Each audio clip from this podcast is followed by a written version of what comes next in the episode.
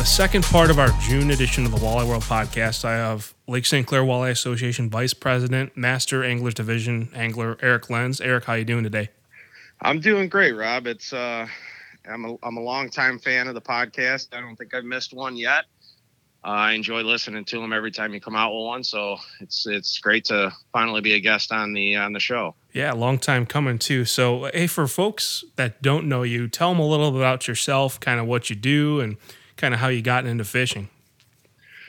Sure. So um, I grew up doing a lot of uh, river fishing, and then you know I kind of learned walleye fishing on Houghton Lake. We had a, a cottage up in Prudenville um, on the south southeast corner of, of Lake, and uh, grew up going up there and fishing out of a uh, little aluminum boat. Did a lot of uh, slip bobber fishing, a lot of casting jigs, and a lot of drift fishing.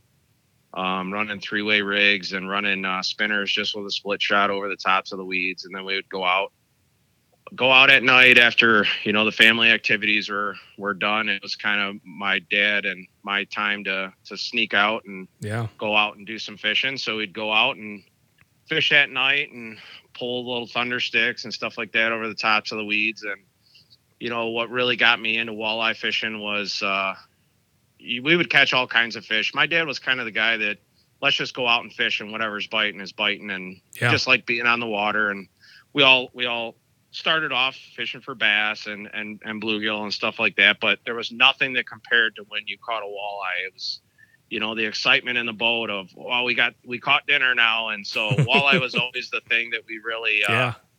I just got excited about. My dad would get excited, and I would get excited, and I grew up always uh, liking fishing for walleye. And uh, my dad actually has some cousins that live up by the uh, the Belle River up in Memphis, so we would go up there a lot, and we would fish um, fish the Belle River for suckers in the spring and steelhead, and um, we'd also do a lot of bass fishing in the summer and catch rock bass and and stuff like that. And Yeah. um, I was really lucky, you know, growing up fishing, having a place in Prudenville and having a canal behind our house. I'd wake up in the morning and first thing I'd do is run out to the dock and fish all day. And it's kind of a, a good kid in the sense that that kept me occupied and my parents didn't really have to do much. They, I, the lake was, was the babysitter. So I'd spend all day out there staring over the, the, the dock or the back off the back of the boat and Yeah. catching little perch and stuff like that. And, watching, seeing how fish looking down and watching how they react, and you know, working a worm in front of their face and trying to get them to bite. And um, you know, as I got older and uh, you know, grew up and got into high school, kind of got away from fishing, got really into sports. Um, played uh, football all through high school, played lacrosse all through high school, and um, was really competitive with with sports and um, you know, you get a little bit older, and obviously, we're not uh, putting football helmets and pads on anymore and beating Mhm. each other up. We can't really do that when you got to go to work on Monday. So, Right.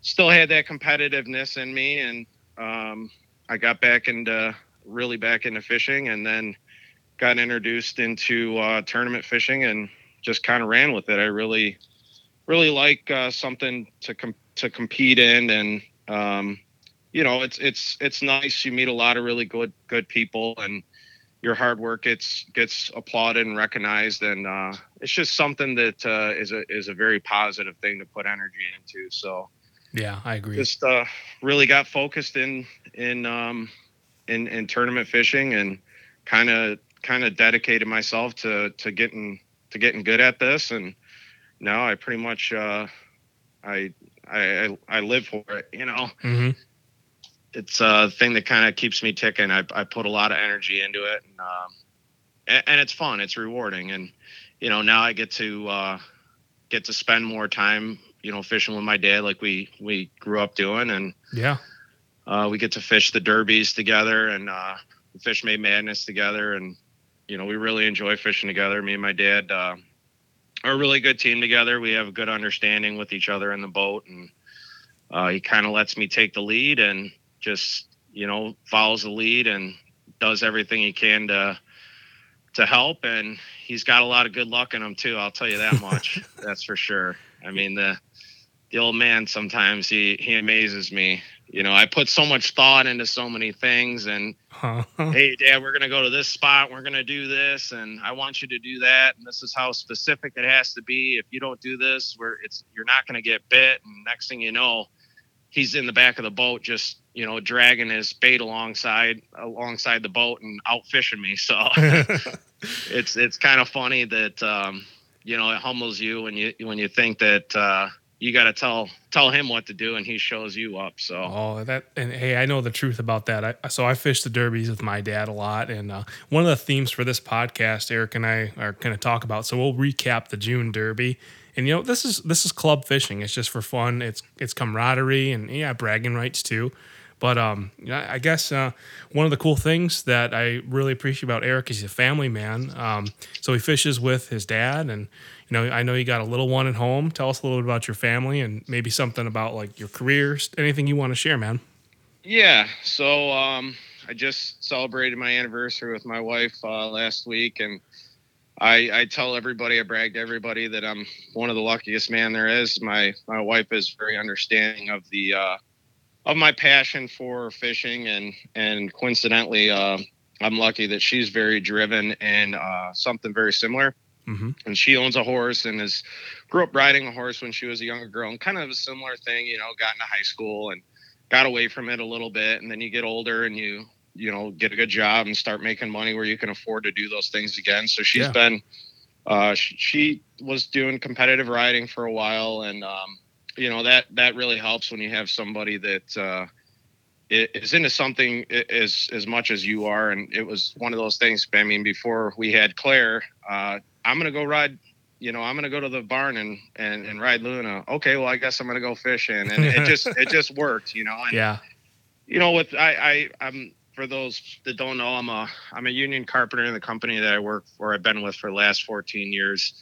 Um, we build uh, auto show and trade show displays and i travel a lot for work supervising different setups uh, throughout the country. So it's really cool. I get to go all over the place and True road warrior. uh, yeah, yeah, yeah, exactly. um, so it, it's you know it's that part of it. You know, you spend a lot of time away from family, but uh, it's something that she's always understood and always accepted. And yeah. it's nice too because um, she's used to the, the time apart. We we value our time together, but we value our time apart. So um, you know, with all the traveling with work, it it kind of rolls into you know some of the traveling for tournament fishing and whatnot. And Mm-hmm.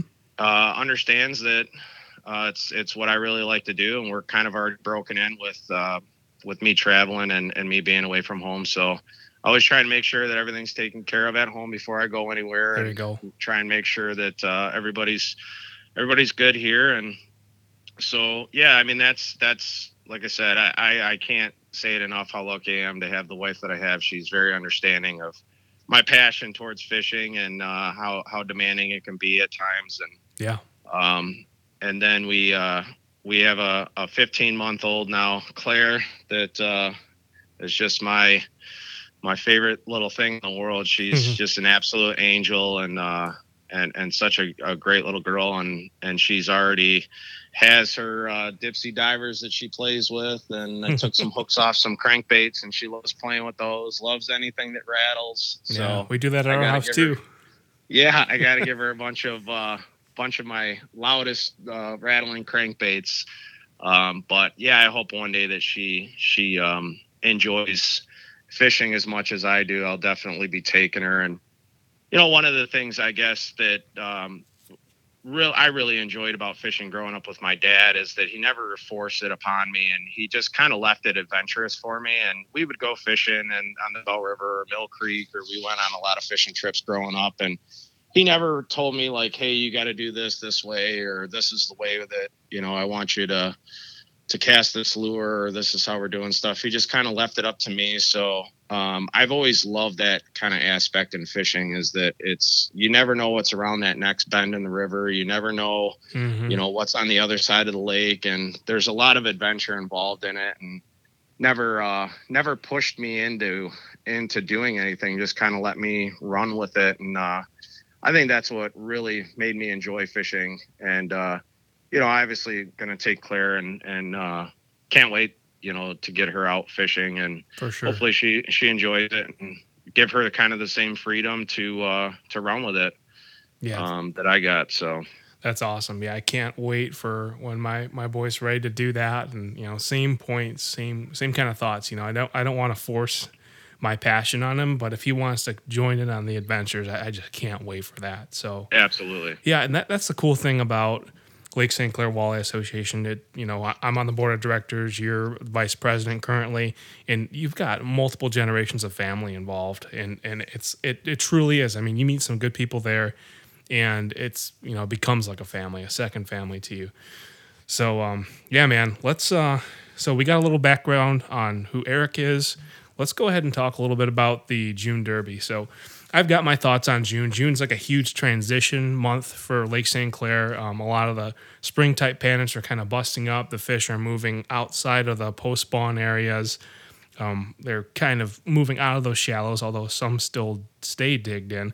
But those mid lake areas start to turn on a little bit. But it's a time of transition. So that's kind of how it shaped my pre fishing and, and fishing for the days of the derbies. Um, it's no secret that cabbage is that's like our structure on Lake St. Clair. So, guys that are listening to this podcast, you're going to get some background on not necessarily, hey, go to this spot, but here's what you want to look for the methodology and, and why the fish are there.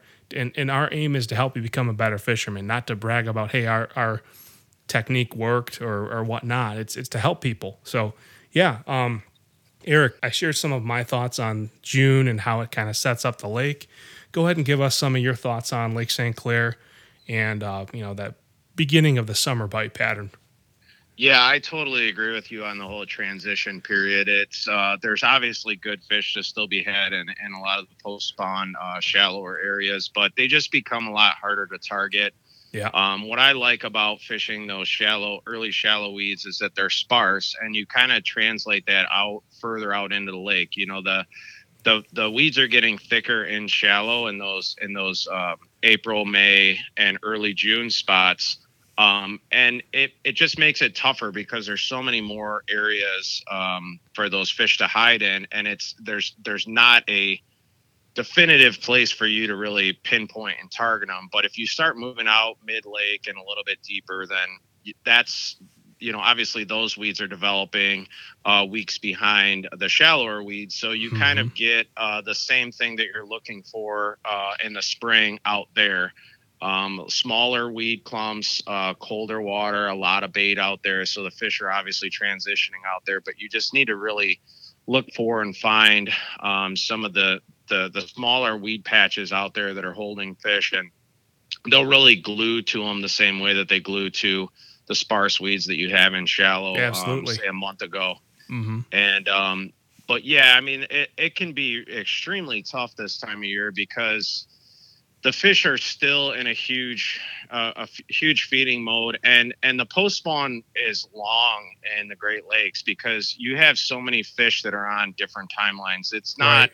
Like a two week thing and everything is done and and all the fish are on the same pattern. I mean you still have fish that are coming out of the river uh, that are late spawners that are going to those um, post spawn spots. So uh, you have your fish that might have spawned you know three months ago and fish that spawned a month ago and they're all kind of um, it, it's a continual uh, cycle of them moving into different areas. But uh, it, it, it's it's difficult in in June because if anything is behind um, you're kind of forced to those really shallow areas right. and it, it can really screw you up in in where you're going to go and what are you going to do and um, you know, there's no doubt about it. I, I my dad and I love to to to fish spinners. It's uh, in my opinion our, our strong point. Um, but you know, June has always kind of been that month where I I like to crank. To be honest with you, and and mm-hmm. a lot of it is because those fish are transitioning and you know running spinners at one five and running cranks at three. You're obviously covering double the amount of water and um, you know you can eh, you can you can cycle through a lot of spots a lot of traditional spots really really quick um, to check for fish. And then you can also spend uh, a little time expanding on those spots more and and fishing outside of them you know it, it, to go another 10 minutes past your waypoints you could cover a whole nother mile of water when you're going really fast. And you might stumble upon something. Maybe the area that you traditionally catch fish doesn't really have them and they're just sitting off the edges of it. Next thing you know you find your next best spot. So um, it can be a very difficult month. I, I want to say that june is is um, it's tough because it's it is that it's a transition month and yeah. with there not being a lot of structure on lake st clair um, we're really dependent on the weeds. And if those weeds are behind those fish are just kind of uh, they're just kind of roaming. And that's one thing that i absolutely hate doing is trying to target fish that are are just open water flat roamers because they can stay they but a lot of times they they won't and the wind and the current and so many things will shift them to right. where you can really be on them one day, but you know, you go out, you, you, the wind changes direction. You go out tomorrow and they're gone. They're gone, and and they might not be gone by far. They could be a half a mile in one direction, and uh, there's just so much water and so many spots out there that, and, and only so much time. And you might not necessarily uh, find those fish. You might you know, go to a completely different area four miles away and kind of write that one off as, well, the fish aren't here. Well, they're there. They're just, you know, a thousand yards to the left or to the right of where you were fishing yesterday. Yeah, that's where that high speed marking comes into play. So uh, absolutely, if, if you're absolutely if you're a guy that's listening and, and you don't have to be a tournament guy to appreciate this, but if you're able to read your traditional sonar at speed, you'll be able to mark more fish, cover more water quickly and then set yourself up for success with a successful pass with with cranks to cover water faster or with spinners. So, you know, one thing we'll probably talk about is the the benefits of covering water fast. Eric mentioned a, a high speed there. We'll we'll dig into that a little bit more. But um, hey, some I'll rewind a little bit more for guys that want to learn more about Lake St. Clair. So there's there's a lot of dynamics. We talked about currents. We talked about this time of the year where, where weeds are coming up and and targeting weeds. And hey, like for me, if I want to target a bigger class of fish, I'm looking for cabbage. And um, reeling back even further, you know, we have our resident fish in Lake St. Clair, and there are fish that spawn on the lake. We have the fish that spawn in the smaller tributaries like the Clinton, uh, the Thames, Belle River, um, you know, that stuff on the Canadian side. Then obviously the big rivers that feed in and out of our system, which is St. Clair River, Detroit River. So think of Lake St. Clair as a freaking super highway of Huron strain fish, Erie strain fish. I mean, walleyes will travel far, far away. So it's it's literally a mixing pot of Great Lakes gold. That's the way I think about it. And uh, what a cool time to target these fish. So, yeah, June has its own challenges, but um, hey, if if I I would tell people, definitely don't feel like you got to stay with a pack of boats you know, um, I'm not knocking anyone, but have some independent thought and and take a look at some of these areas that we're suggesting. What what I mean by areas we suggest is look for cabbage. You um, if you can, uh, how do I say it? You, will be able to see weeds come off the the bottom, um, and it takes some time on the water and skill to kind of figure out what's cabbage and whatnot. But if you're really curious, just drag something through it. You can get a piece of it up and inspect for yourself. But it, it literally looks like you know small cabbage. But um, yeah, man. So talk to me a little bit about what you did to prepare for the event. Well, that's really one of my favorite things to do, to be honest with you. I'm very lucky that uh, I live where I live. I live in St. Clair Shores, and pretty much at the end of my street, eighth mile away, is Lake St. Clair. And there really isn't a day that that goes by that I don't at least have my eyes on the lake. And that's just as simple as driving down Jefferson to go somewhere, or you know, uh, going on a wagon ride uh, with Claire and, and taking the dog for a walk. And um, I'm really lucky to be this close to the lake, so I get to um, get to see a lot of what the lake is going on, even if it's only a glimpse. You know, you can you can see what the look at the wind report and go out and kind of peek at the lake and see what's going on. Um, one thing that's really nice. Uh, although my wife probably doesn't agree, is the fish fly hatch. Um, they get kind of bad at the house, but I know mm-hmm. exactly every night uh, that they're hatching. Two nights ago, we had a really bad uh, west wind, and it had the lake really stirred up, and we had a huge hatch of, of midges and a huge hatch of uh, mayflies, and um, so yeah, I mean, it, just being this close to the lake. Yeah. Uh, I can I can kind of get a feel for the way that things are the, the lake is is reacting. And even to the point where i know when the lake water is is cold and you get uh, a, a breeze off the lake and you can i can feel it in my backyard. And other days i can feel a lot of warm air coming off the lake. So um, i'm really lucky that I, I live that close to the lake. And then you know my my garage is a little bit of a mess but it's it's my uh my my big fish house. So Mhm. um, before every every derby, before any time I go out, um, I'm always tinkering in the garage the day before and kind of figuring things out, getting the boat ready, getting everything organized ahead of time in the boat, kind of getting the starting lineup of what baits I'm going to be running, so that I get out there, I'm ready to set lines right away. And um, to be honest with you, going into this derby, I haven't been out on Lake St. Clair uh, until Friday, the first night of the derby.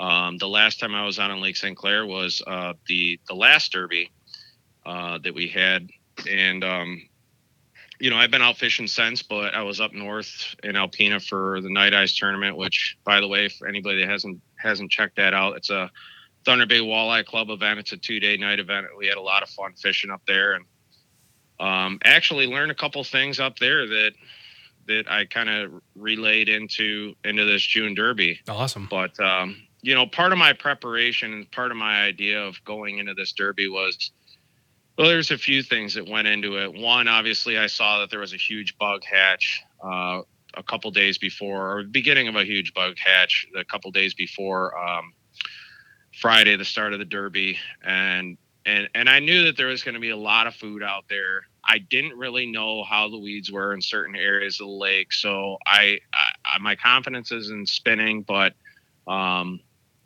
I knew that uh, I might get out there and I might try and hit spots, and I'd be going slow over them, spinning, and not necessarily cover the the amount of water that I needed to. And it helps too when you got buddies that musky fish and and they call you and say we've been smashing fish. I mean, big fish, small fish, it don't matter. We're catching wall 20 inch walleye at four mile an hour on nine inch baits, and right Wow. then there it told me that those fish are are reacting.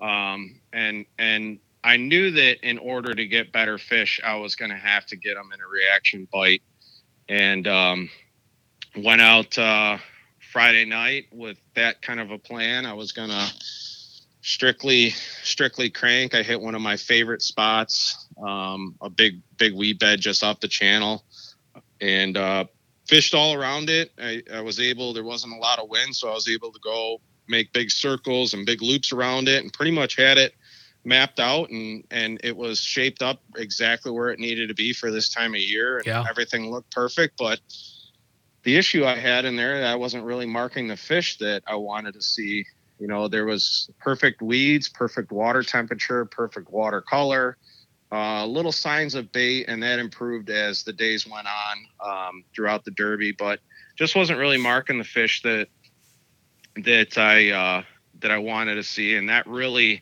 kind of solidified my plan going into Saturday that I was going to have to crank just because I didn't have any any pinpointed spots that I I really felt an advantage of slowing down and running spinners over the top of them and and uh, I knew I was going to need to cover water and cover a lot of spots and try and get that reaction bite out of the better fish. And um, you know Saturday that's that's kind of how we went into things. Um, we we cranked pretty much the whole entire day. Uh, caught a couple good fish that day. Sunday was our, our better day. Um, noticed a couple things on my way out on on on Sunday morning that really uh, kind of dialed me into an area, a different area that I normally fish, and just kind of ran with that and and and stuck with that plan. Yeah, that's cool. So, hey, I'm I'm gonna reel back just a little bit, and uh, one thing I'm not gonna do on our beloved lake is blow up spots. but uh, I I have a very I'm not gonna say where, but um, you know that that area you'd mentioned, yeah, there wasn't a ton of bait there, and now and then you know you can see some roamers over the tops of those weeds, but that doesn't tell you, hey, this is something you want to grind pretty hard. I mean, if you see bait, then usually you can get better fish. But um, the the big thing is uh, if you if you hear what Eric's saying is he's paying attention to all little details, the way bait set up, if he's look if he finds fish, where they relate to the weed beds. I mean, that, that stuff helps you. Um, if, if you're going to be a successful fisherman on Lake St. Clair, um, it's not, not just my opinion, but you know, you talk to the guys that do well in these club derbies at Fish Lake, they're they're weed fishermen. They know exactly what they're doing. So, good points. Um, you know, for for me, I'll, I'll kind of go into some of my my background with fishing the June Derby. Is it was kind of a confusing time. Again, that transition kind of throw you off. So, I knew we'd have to be busting up cabbage patches and looking for the right weeds. So historically, you know, the, the, you're going to get the same patches in the same places every every year. I mean, they'll they'll shift a little bit, but generally they're going to be in the same area. So when I saw the stuff mid lake popping about four feet off the bottom or so, um, I knew those are the areas I want to concentrate my time on. So uh, interestingly, you know, I, my mindset is, hey, I'm I'm I'm a Lake St. Clair guy. I'm going to spin but uh, just for giggles, I, would run cranks and I'd pull, you know, better fish during practice. I'd pull a three or four pounder, but then I'd slow down. Um, I'd run with spinner, you know, uh, after that crank bite would die down over the same patches and I'd pluck a few more out of there. So it was kind of a, a thing that kind of threw me off. Which way do I go about it? So throughout the Derby, we would constantly cycle between cranks and spinners. Um, looking back, you know, I would say consistently the better fish came on cranks, and even the areas where guys were just um, just crowded fishing main areas. It's no secret. Um, yeah, some of the shipping channel areas can be loaded full of fish. You just you know just look at the horizon, you'll see the tuna boats and all all that stuff. But for guys that are targeting a bigger class of fish, in my opinion, it's a distraction. You know, you could run there, and I ran there, and I ran cranks, and I got some better fish out of there down low, but that's not necessarily the most efficient thing when you're trying to make a pass and, and you got guys that aren't paying attention and the spinning rod goes off on a bottom bouncer and they start trolling into you. So I, am not going to spend yeah, a lot of time there. The I hit it first thing in the morning and get the heck out and run to cabbage patch A, B, C, D. And uh, I mean, that, you know, it paid off. It's just I didn't get the program dialed in perfectly. And, you know, I played around with some things that, I don't think a lot of guys do on Lake St. Clair. I'm not going to let it out all the bag because I, I, I want to work on things more. But I, I, will say that there's only a handful of guys that cast out there for walleye. I will say it works. And, uh, you know, it, if your confidence and strength is in, you know, trolling, try to get out of your comfort zone. It's something I've been preaching about on this podcast. But my dad and I were working on a mid lake casting program. It, it freaking worked. So I'll probably talk more about it in the future. But another thing I talked about in the past on some of our live streams that we've done on Facebook is um, rigging, and uh, you know, flat out works. Um, I can think of no other way to precision put a bait, and we're talking about small, maybe 30, 40 yard patches, or Eric said the size of your garage, yep. uh, cabbage patches, and, and you can just do circles around that thing with a lindy rig and pound the crap out of them. And I'm I'm telling guys that you know if you want to try something a little different, put a spinning rod in your hand, and live bait rig it with a quarter ounce weight. And I was doing it and I was getting fish that way. So yeah, just want to get guys out of the comfort zone. That, that precise fishing or fishing is is is crucial. And uh, same thing with like the casting is that you can get a reaction out of out of a, a better fish that you won't get out of out of the rest of the class of fish. And and you can go into an area that guys are just pounding a bunch of smaller fish and go in and apply a very aggressive casting program and and and fire up those bigger fish that those guys can't get. Right. And uh, you know that was something that I did on Friday. I didn't have much success in it, but it's one of those things that you kind of have to do it um, because you know if you get the bites that you're looking for, they're going to be the right bites. And mm-hmm. you know, sacrificing time. You know, I, I kind of cut my night short. Uh, Friday, I was I was trolling and I went to a casting bite in a completely different area than where I was trolling, and and I kind of told myself I need I really need a big one right now, and this is a good shot at getting a big one. And I've gotten a lot of big ones in the past doing what I did, and it just didn't pan out. But yeah, it very easily could have went the other way, and uh, it's it's one of those things that you just have to you have to try and you have to sacrifice time away from other things to mm-hmm in, order to do that. I mean, those are a lot of times the the things that make the difference and get that one fish that really makes the big difference in your bag.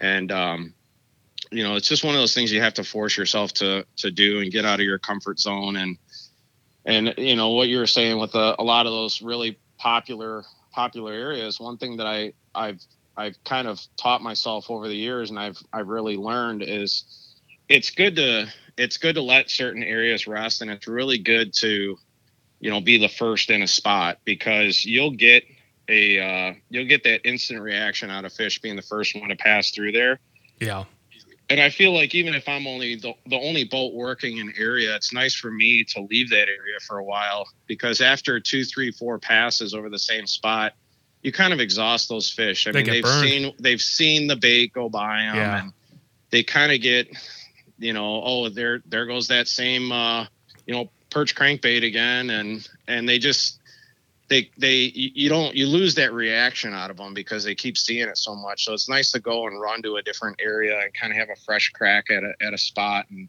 and keep an eye on some of those areas that those guys are working. And if you see guys leave those areas, I mean most most of the people it was super hot, heavy action of some of those channel spots and guys were limited out and all of a sudden by nine, 10 o'clock all the boats are cleared out of there. Well there's still fish there.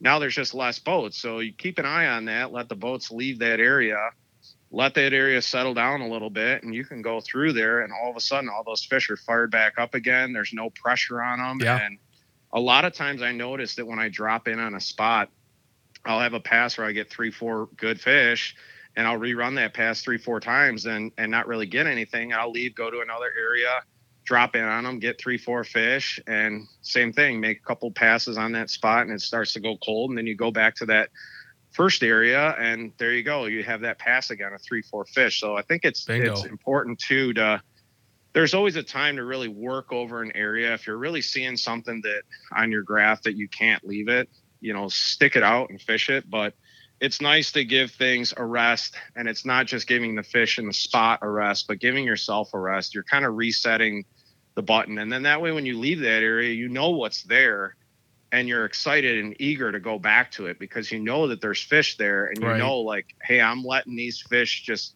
you know kind of taking the pressure off of them and you can't wait to get back so when you go back to that area you're you know energetic you're excited you you you're you're anticipating what's going to happen. And uh it not only gives the fish a break but it gives yourself a break. And uh you kind of you you you regain your confidence and and uh in, in your program and the things that you're doing. And a- lot of times that that really seems to to work for me just to get out of there just get out of there for a while and and and clear your head and try something different. And and wait for those fish to uh to reload Yeah, hey, that that you just nailed the term I was going to say. So I call that reloading the spot, and it's an opportunity for the fish to get a break from from the fishing pressure, and it's this opportunity for you to reload mentally and reload your your approach. So, great points. Um, and you know you you've consistently done well in the past. I think four derbies. Um, you know, Super Six and Masters, and you know um, these are good points for guys that hey, if you want to learn to to fish the lake better and understand why fish are there, we're telling you. So.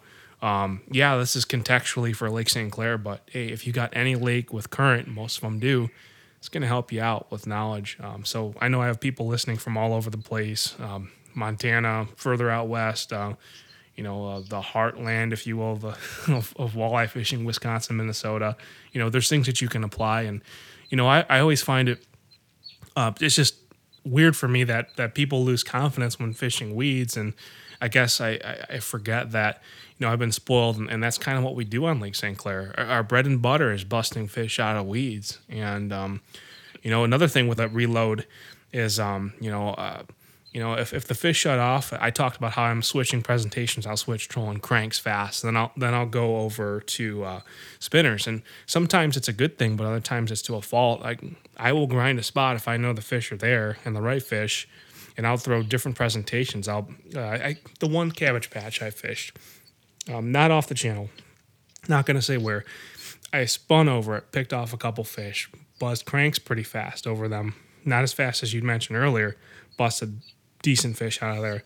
Then I went to a casting bite with something more subtle, like a jig and plastic. Uh, tried you know lipless crank, nothing. They wanted it trolled, and, and I tried stuff that would get more of a reaction out of it. Didn't work. So now if I know a fish is there and the right fish, I'll, I'll grind a spot. But there's a certain point, and you kind of got to feel it out in your in your heart and your head when you got to back off and reload mentally. So that's uh, that's really good points, man. Um, yeah, so we talked about the dynamics of St. Clair, our resident fish population, and then the non-resident that are kind of passing through. It's literally a bait factory, and you know everyone knows that these fish feed off of the hatches, and also you know, we have tons of shiners, no shortage of perch. A lot of the bigger fish will burp up perch. So hey, that's another thing I'm looking for on these spots. Am I marking perch? And uh, you know, there's there's so much opportunity, so many different ways to approach the fish, and although it's um it's a pretty large lake, you can cover water pretty quick. And and at this derby, we were limited to the U.S. side, so guys that are used to running to Canada, I normally do. Um, stuck fishing the U.S. side for for better or for worse, and you know what a great opportunity. Even uh, if you're, I would encourage anyone that listens that wanted to become a member because our derbies are for members. If you fish one of these things you know, stay after a little bit, talk to someone at the weigh in. Um, Absolutely. and, and your knowledge will grow exponentially. Even if you don't do well, you're going to win in the sense that you're gaining knowledge and experience fishing water. Absolutely. So I, I always tell people that. And, you know, if, hey, maybe you're not in Michigan, uh, you're not in Southeast Michigan where we are, get involved in a club and, and meet like minded people that can help you do that. So, you know, we're not here to, uh, you know, go fish the the firecracker or you know hand out information. You know, some of that does happen, but uh, we want to help people become better anglers, and where that starts is up in your noggin, in your head. So, yeah, uh, you ran things a little bit different, and uh, sounds like you got a really good tidbit of information just talking to some of your fishing buddies before this event about running baits fast, and and that paid off big time for you. So, if elaborate as much or as little as you want about what worked for you?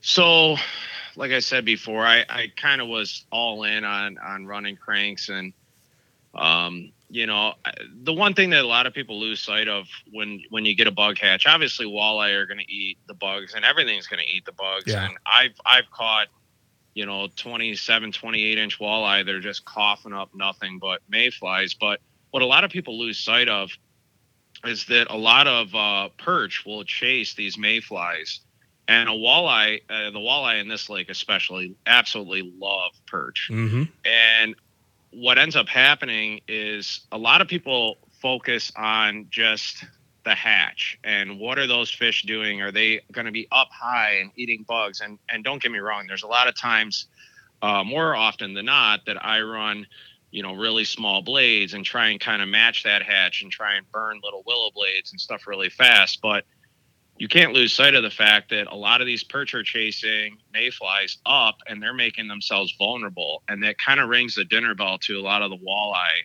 And they, you know, perch are eating and they're not they're focused on eating and they're not so much in that hunker down hide mode from from predators and they make themselves really vulnerable so yeah that'll get a lot of walleye really fired up and and chasing and eating perch so it's always important to find perch in this lake but i think when you get into that hatch um you know the, it's not just about trying to match the hatch as far as the mayflies go and targeting walleye that are eating mayflies. They're eating everything.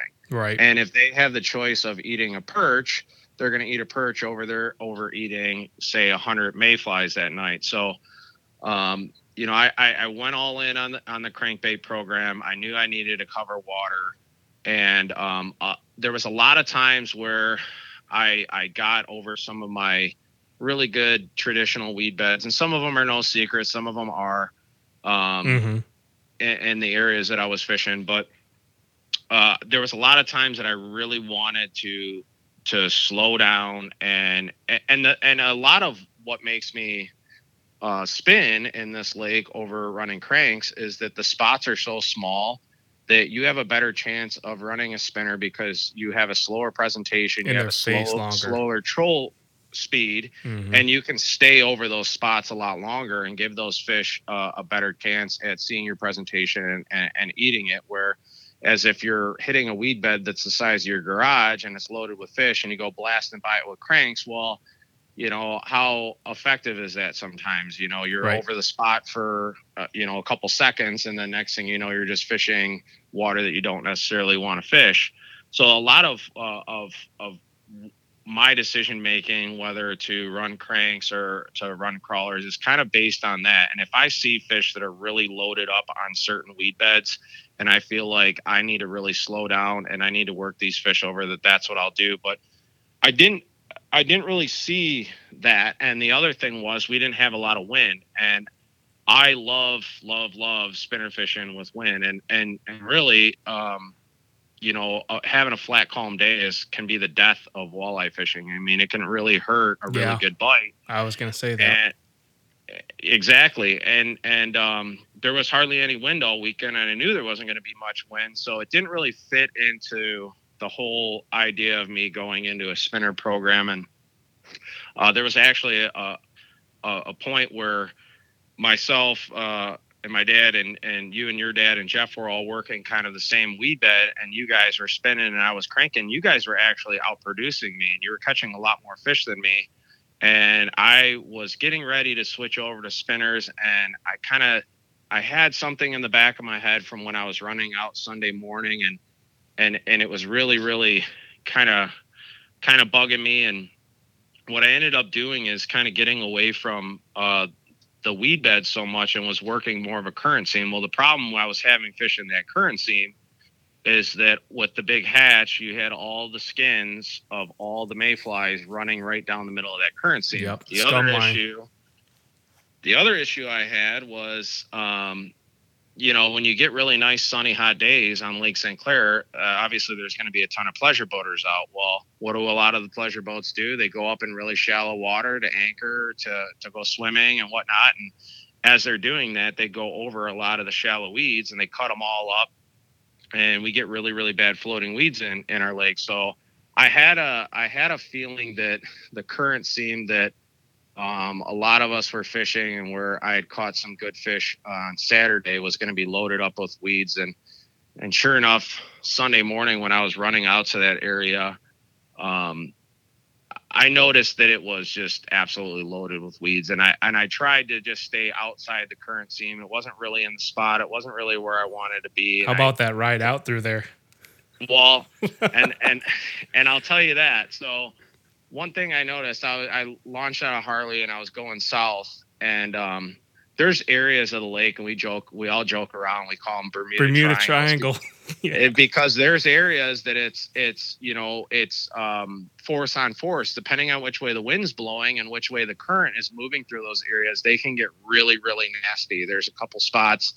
Um, that are like south of the Bassett, where you can go for five miles crossing the lake, and all of a sudden you go through a mile of just absolute terrible rough water and you're like well where did this come from? Well if you got a south wind and you got a north to south current and that south wind's pushing up against that current well it's going to mm-hmm. stack everything up yeah. and make everything really rough. So when i was riding out on on sunday going to my spot i noticed there was about a, a half a mile to a mile of really really rough water.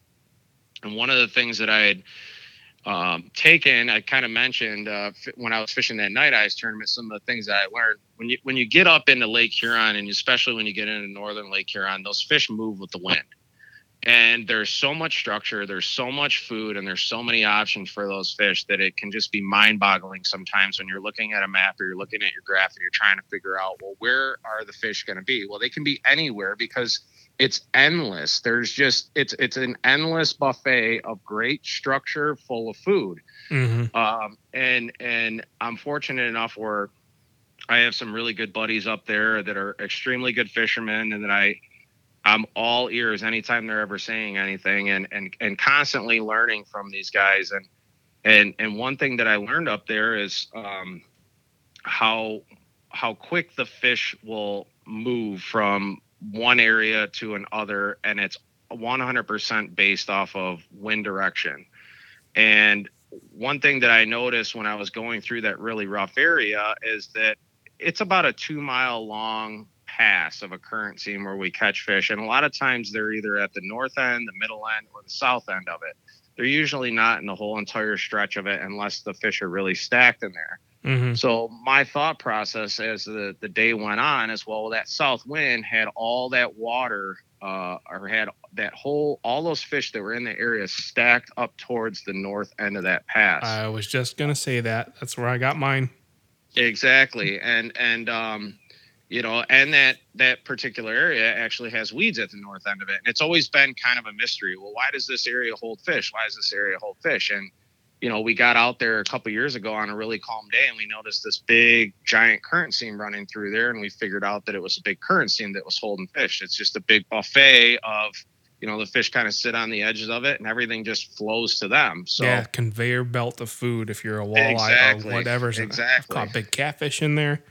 Yeah it's it's amazing. Everything. It's a conveyor belt of food. You nailed it on that. So Oh, I just Um, want to chime in one thing. So, guys that probably ask, you know, how the heck do I find a current seam? Well, you know, sometimes it's easy if you got an island, you can literally see like a slick on the water. But Eric gave a really good tip earlier in our discussion. He saw a scum line of um, mayfly Yep. and um, and midge hu- hulls there.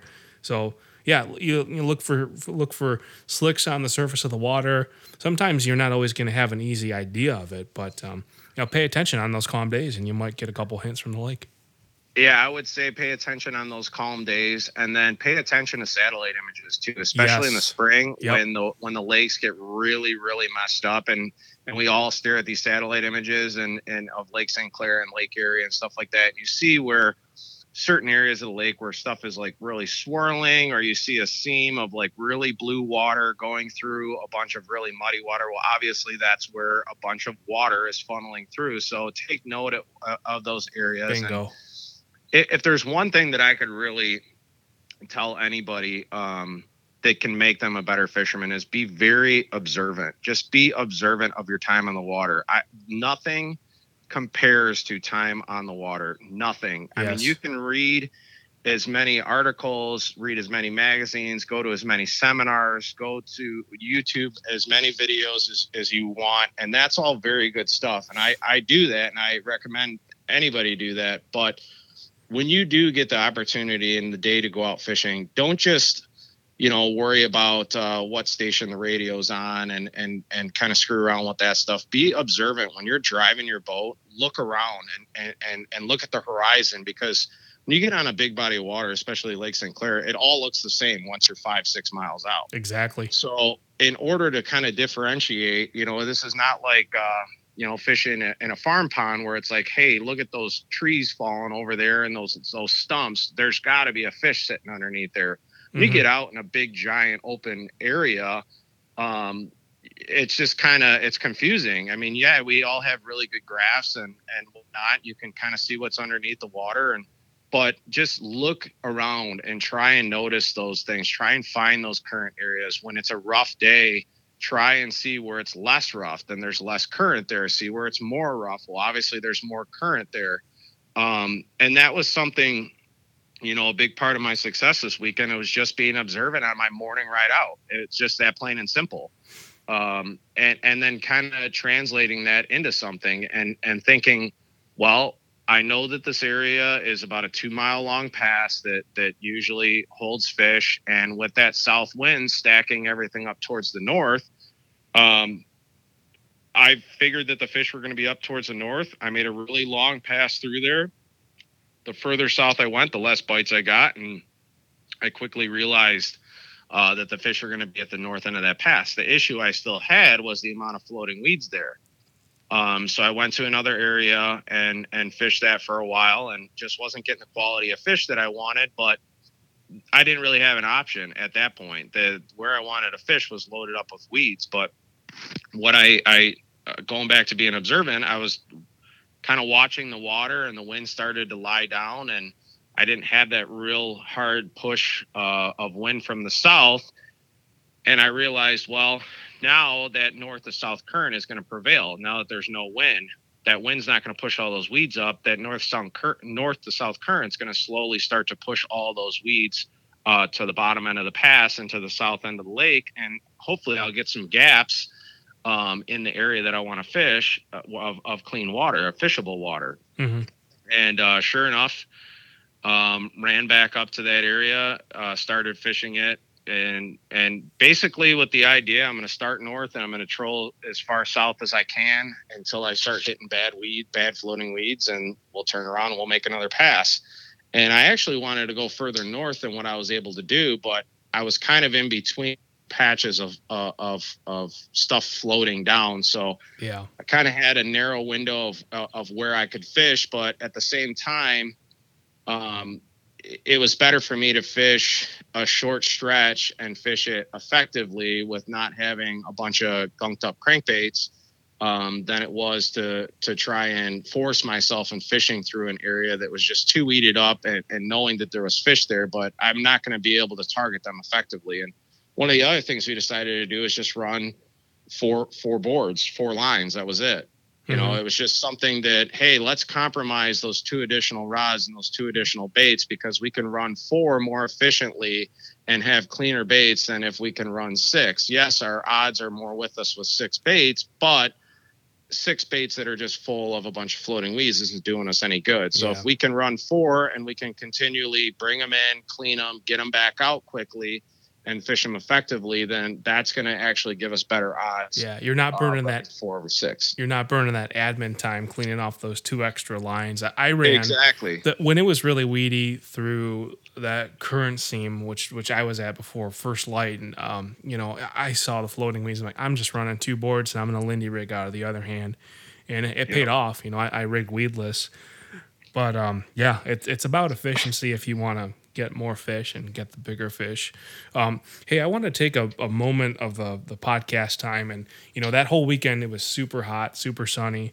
And, um, you know, I, am a big believer in AFTCO um, clothing. You know, we've got our board of directors and executive director long sleeve shirts and vests from them. But uh, sun protection is really important. You know, earlier, my my dad had uh, a patch of melanoma that had to be removed, and uh, you know that's kind of sobering. You know that that sun, uh, you know, skin cancer is not a joke. So sun protection is really important to me. So when I'm out there, I, I stop wearing just t-shirts and, and hat. Um, you know, I want to cover my arms, and I'll even wear gloves. So you know, I, have worn AFTCO for over two years, and I'm just now kind of talking about it. if I start tooting my horn about how great it is right when I started, I'd have no integrity. But um, I can tell you that, you know, there's sun protection stuff. I, I really like the Jason Christie hooded long sleeve. Um, and not only does it keep you cool, because we had 90 degree days out there, uh, pretty much both days.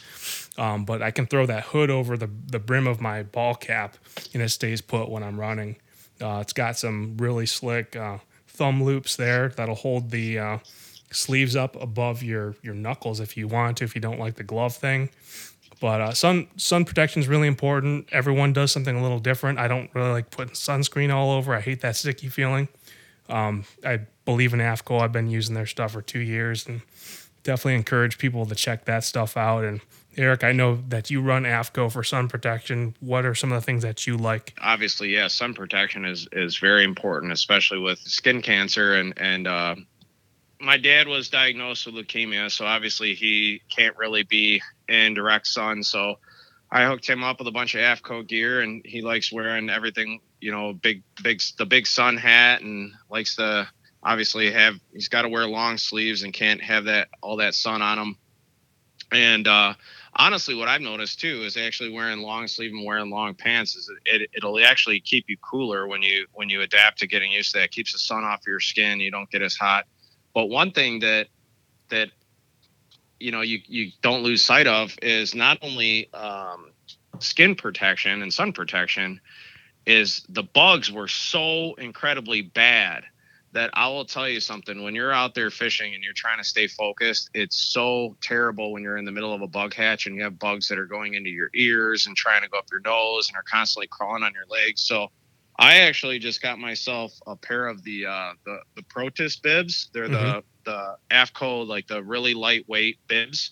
Um, I'm always a I've always been a fan of wearing shorts and wearing bibs, especially in the morning because it's a lot of times cool. But what I did is I wore a samurai uh, uh, hooded long sleeve and put the hood up so it kept a lot of the bugs out of my ears and in my face. Yeah, and then I wore the bibs, which were are super lightweight and super comfortable and it kept all the bugs off of my legs and kept me from from being bothered by that. And um, it keeps you it, it, it, not only obviously is sun protection but keeping those bugs off you keeps you focused and keeps you from being distracted by that because i'll be honest with you there's some days that it just gets so bad with the bug hatch that you can't even last. You know after two hours you're just you've had it because you feel like your skin's crawling and you're constantly you know swatting bugs off of you and and stomping that, on the deck to get them off your legs that wears you exactly mentally that, it takes that you out of the really game. wears you down physically and mentally more than what you would imagine that it would but it, it's no fun when you get home after a day of fishing and you feel like your skin's still crawling because there was bugs all over you so i wore those bibs pretty much the entire the entire weekend until the bugs kind of died off around noon Mm-hmm. and uh absolutely i love them that was really my first time i just got them it was my first time wearing them and um you know, there was not a cloud in sight, no rain in the forecast, but I wore, I wore, um, you know, rain gear just to protect myself against the sun and keep the bugs off of me. And, you know, there's not, there's never been anything I could ever say bad about AFTCO. Everything I've ever gotten from them is, has been awesome. They're an incredible brand. And, um, you know their mission with conservation uh, fits right alongside of of what we stand for with the LSCWA and what I stand for, and uh, it's nice to see a brand that makes an initiative and a donation to to conservation and preservation, and um, and it's you know a family owned company, and I've been nothing but pleased with with any of their gear, and you know I I always get a couple dress shirts, buy a couple of dress shirts every year, and they're nice to to wear, you know, in, in, meetings and nights to wear out to dinner, and they're great to even wear on the water. I mean, uh, they're almost too nice. It seems like to wear on the water sometimes, but mm-hmm. that's what they're designed for. And there's just a lot of um, a lot of good stuff that has been integrated into it. And and speaking like those dress shirts, there's a microfiber that's stitched into the bottom of it for wiping your sunglasses. Yeah, I love that the layout of the pockets. The pockets are just very efficient. Everything on on it's just it's very efficient and it, it fits right into to um, you know what we what we do. It it keeps us protected. It keeps us comfortable. It keeps you you know feeling good on the water and and you get a longer day. You don't feel so dragged out by the end of the day. Wearing jeans and wearing a wearing jeans and like a flannel shirt will will will really tear you up out there. But to wear something that's nice and thin and cool and keeps the bugs, keeps the sun off you, um, you know, when we go out, we we fish eight ten hour days, so you know you got to be comfortable out there. Or you're just you're not going to last. Yeah, good points, and and um, that's a like Eric said, one of the big reasons we went with them for our board shirts is they share the same values as Lake St. Clair Walleye Association. They give ten percent of their profits uh, to conservation organizations for for uh, not only you know, freshwater fisheries but also saltwater. And um, to me, we, we share the same values. It makes sense to have their stuff. And you know, um, my top two picks uh, for for summer stuff and sun protection, I'm going to recommend that Jason Christie hooded long sleeve and then the Solago gloves. I wear those and, and I still got the fingertips exposed and, and the palms as well. But I can't stand getting the back of my hands roasted and lobster red. So I don't have that problem anymore. But uh, hey, I'm gonna tell people to to the same thing that I do. I, I wear what works for me. Um, and has always been that. And you know, after two years of using it, I green light. So I got nothing but good to say. And uh, one thing that you probably noticed is we talk a lot about spinning and cranking and you know we're big trollers on lake st clair so if you want to be successful fishing the lake you got to be able to troll. Um, so that's a skill set you want. Um, Eric, do you have any tips for guys that are just learning the trolling thing with inline boards, or or any suggestions for guys to become more efficient at trolling? Sure, and you know, it's kind of what you were talking about about jumping back and forth between the spinning and the and the, the crawling or the the crawling and the uh, crawling and cranking program. Is, yeah, yeah, exactly. Um, one thing that I like to do is if I'm out by myself is, you know, I'll have three rods rigged up with spinners and three rods rigged up with cranks. And, um, you know, when you're trolling in an, in an area, it really can, Lake St. Clair is very notorious for this. And the guys that have fished the Tuesday night league or that have followed the Tuesday night league. And, and one thing I really enjoy about the Tuesday night league is not just how, you know, great group of guys that we have that participate in it. And it's always a fun thing, but you learn really quick at how, how the, the, the bite flip flops in yeah. this lake. And one day they absolutely love spinners. The other day they absolutely love cranks. So uh, it's nice to, to vary that up.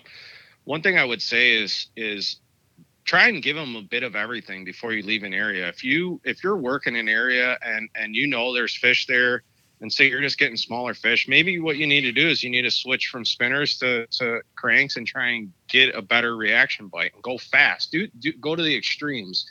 You know, you might be crawling at uh you know, one one to one three or even up to one five. Well, don't turn around and put crankbaits on and go that same speed. Go two two, two five, two seven, all the way up to three mile an hour, and and it, it's insane sometimes how that'll make the difference. You know, I've had days before where I've gone out and I've started spinning at one three, and then I went up to one five, and then up to one six, one seven, and I gradually started getting better fish. But then I decided to to over the same area of fish to run cranks, and um, you know, then you you start doing the one eight, one nine to two to two one, and just push the limit. I mean, keep going as fast as you can until you stop getting bit. Because what's crazy sometimes, and what really catches me off guard, is your catch rate will continue to increase the faster you go. And and for whatever reason, those fish just they want things fast. Other days they want things really slow. So don't just write an area off and go through and give them one option and just say, you know what, they're not here, they're not biting and then leave and go to a different spot. Um, or if you are in an area where you are catching fish, uh, take the time and say, hey, I'm going to try something. If I'm getting them on spinners in here going one five, I wonder what I could do if I run cranks. You know, will it catch better fish? Will it catch more fish? So that's one thing that I would say to do is um, try and give them the best that you can. And, and that, that's a tough thing is, is time management. We, you know, I, I'm lucky and and a lot of us are very lucky that we get to spend more time than others out on the lake but some guys only have one day to go and it, it's tough for for you to say hey try all these things in, in a day of fishing but um, you'll be surprised at at uh, at what you'll learn and what you'll see when you when you do that kind of stuff and you're right the trolling bite on lake st clair is it's um it's crucial. If you if you want to catch fish in this lake you're gonna have to to to spend time trolling. You're gonna have to improve in your trolling and, and your confidence in it too, because um, it's really the bread and butter. And I would say that still, although there's been a lot of success in in, in running cranks over the years,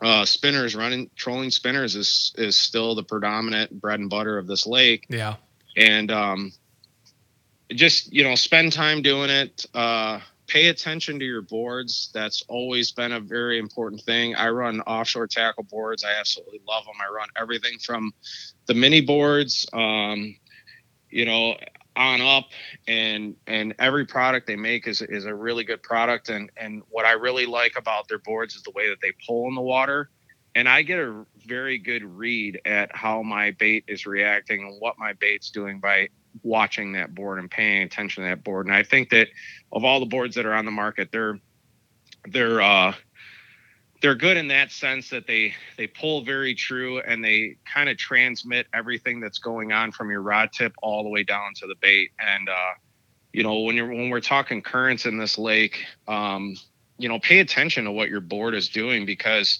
it'll it'll help you not only determined that hey maybe my board's not pulling quite the way that i want to so i need to speed up. But then you start to learn what well why is why is all of a sudden i was just going and everything was pulling perfectly fine. All of a sudden my boards look like they're laying down. My speed over ground and everything is the same. Nothing should have changed. Well something did change that you didn't realize and it's the current. Mm-hmm. well pay attention to that because did you start catching more fish when you got into that area where your boards were kind of laying down more? So now all of a sudden you discovered not only like, hey, I need to maybe speed up and pull the, you know, get these boards pulling more fluently or the way that they were, but then you start to to learn more about what's underneath you and the spot that you're at. And yeah. um, you know, there's there there's been a lot of times where I'll go through a spot and I'll I'll watch my boards and they'll start acting weird. And I won't even catch a fish, but I'll mark that area because then I understand that like, hey, there's something going on underneath the water here, whether it's a lack of current or there's more current or what. But you start to understand the lake uh, better, and that applies to anywhere that you're fishing. Um, there's always going to be underwater currents. There's always going to be wind currents and stuff like that. When you're trolling, just be very observant as to your surroundings and the things that you see and and and you know people ask me all the time well it, it's funny to me because I, have been I've been lucky to have some success here the last uh, few derbies and people come up to me and say well man what did you know what did you do? How did, how did you get them and it's it's such a loaded question because I feel like there's so many little things that go into um, into everything that I was I, I was able to do. And and paying attention to your boards and paying attention to your current and that ride out in the morning when you when you see that the waves are really stacked up in one area and just just being very observant of your surroundings and and I mean you're in you're in the fish's world at that point. You're out in the lake. You're in their world. So you need to try and understand their world the best that you can yeah. to give yourself the best chance. Eh, eh, you know well you'll never figure these fish out and that's why we continue to do this. Nobody the best of the best hasn't been able to completely figure out everything that they're doing. It's a fish at the end of the day. Right. So um, it, it's difficult to uh, you know the best fishermen there are still don't have it figured out. But what you can do is you can get yourself closer to understanding them. So I take all things in. I try and consider everything and and and try and understand what's happening under the water and and how it's how it's affecting those fish and and what they're doing and I always struggle to answer that question when I'm asked that question because I know that so many minuscule little things went into making everything come together. And the more that you can pay attention and you can try and gather all those little things and put them into a plan and a better understanding, you'll be so much better. And and, and that's what I love about you know what you said earlier about our, our whole mission of of of of learning to fish and to understanding things better that's going to make you a better fisherman no matter where you fish that's going to make you a better fisherman in the long run than to say, hey, you need to go here today and you need to fish this and this is the program and this is how we caught them yesterday. That might help you get a limit of fish that day, but in the long run, that's not necessarily going to make you a better fisherman. It's not going to help you uh, understand why the fish are there, what they want, and and how to do it. Exactly, and yep. you know, I'm a kind of guy too. I fish on a lot of a lot of hunches. I'll get um, you know, my dad gets frustrated me, with me sometimes. So we'll pull up on a spot and we'll get all of our lines set and we'll troll for thousand feet and I'll say, all right, pull them up. Come on, we're going somewhere else.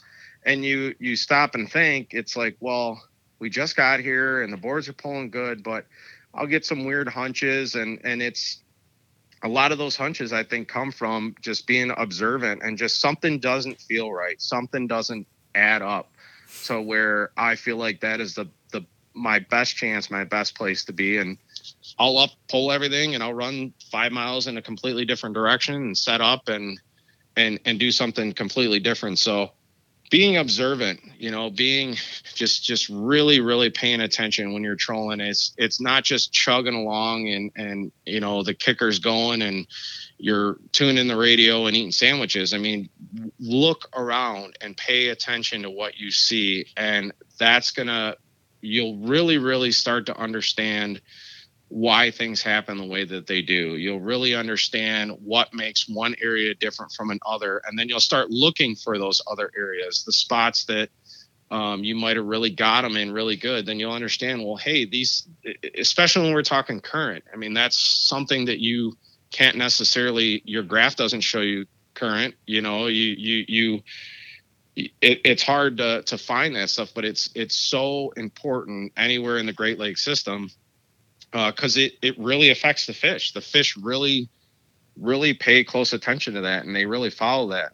And and when you can get a better understanding of of that and and and how it is moving fish, um, you know where they're headed, what they're doing, what they're thinking, what's going to move them, what's going to move the bait, and uh, just having that overall better understanding of of just the basics. It's it's not always you know technique. It's not always uh, um, it's it's not always like the special hot color custom color bait. It's it's those things that it's the basis of it all that'll sure. that'll really really help. Yeah. So if I can summarize some of the points that Eric's making uh, is is uh, concise as I can. And and Eric and I know a lot of very great anglers. The best anglers I know are able to do three things, and they do it in this order: they observe, interpret, and apply. They observe what's happening in the fish's world, they interpret it, and they apply. And if they do that all correctly, they're going to be successful. Um, that might mean a full live well for eaters, might mean uh, the right fish in a tournament or a derby. Uh, if you do those three things, you're going to set yourself up for success. And, and, it's not just a Lake St. Clair thing, it's guys that fish all over the country, all over the state of Michigan, wherever you're at. The best anglers I know do those three things. Um, yeah, I, th- I, think I kind of want to, uh, on that note, kind of close out the the show here for for June. A um, couple things I want to talk about uh, upcoming. Uh, we're hoping in July to have our first in person club meeting.